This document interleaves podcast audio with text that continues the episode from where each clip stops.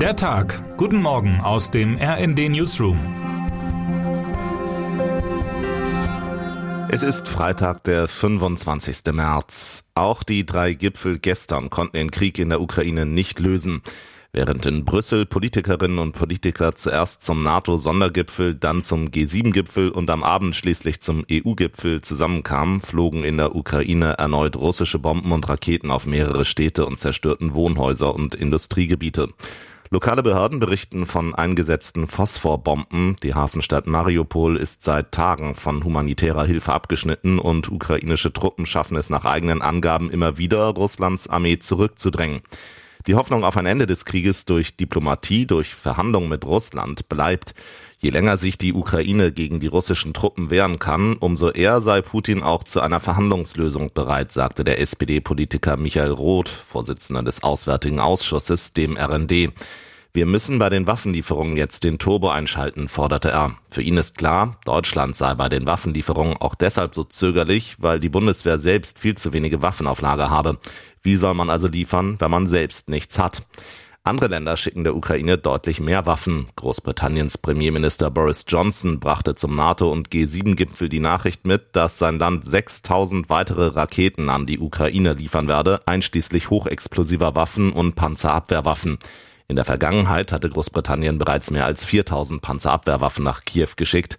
Auch die schwedische Regierung kündigte die Lieferung von 5000 zusätzlichen Panzerabwehrwaffen sowie von Ausrüstung zur Minenräumung an. Immer mehr Politikerinnen und Politiker in Deutschland plädieren daher für mehr Waffenlieferungen an die Ukraine.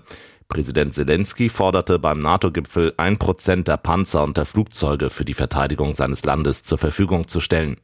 Dazu konnten sich die NATO-Länder aber ebenso wenig durchringen wie zu einer Flugverbotszone, denn das würde laut NATO-Generalsekretär bedeuten, wir müssten russische Flugzeuge abschießen.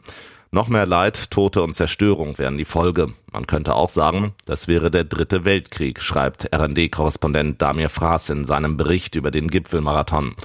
Doch die Ukraine will vom Westen nicht nur Waffen. Der ukrainische Außenminister Dimitro Kuleba spricht in diesen Tagen mit den Regierungschefs mehrerer Staaten auch über Sicherheitsgarantien für die Ukraine.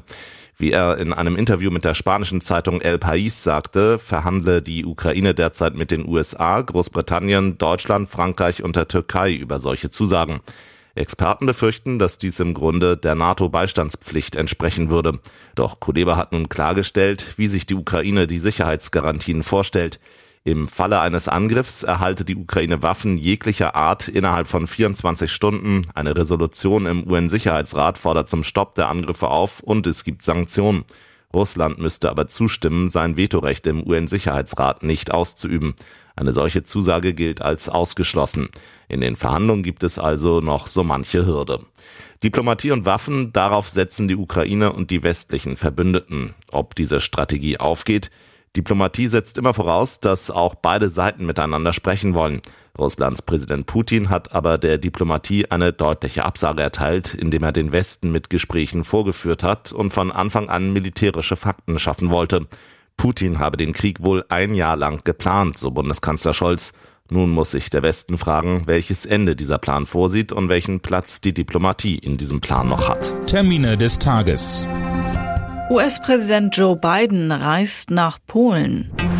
Das IFO-Institut veröffentlicht den Geschäftsklimaindex. Der EU-Gipfel in Brüssel endet. Was heute wichtig wird.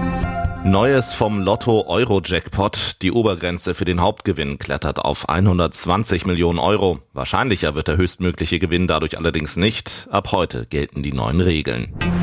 Und damit wünschen wir Ihnen einen schönen Freitag. Text Sven Christian Schulz, am Mikrofon Tim Britztrup und Imme Kasten. Mit rnd.de, der Webseite des Redaktionsnetzwerks Deutschland, halten wir Sie durchgehend auf dem neuesten Stand.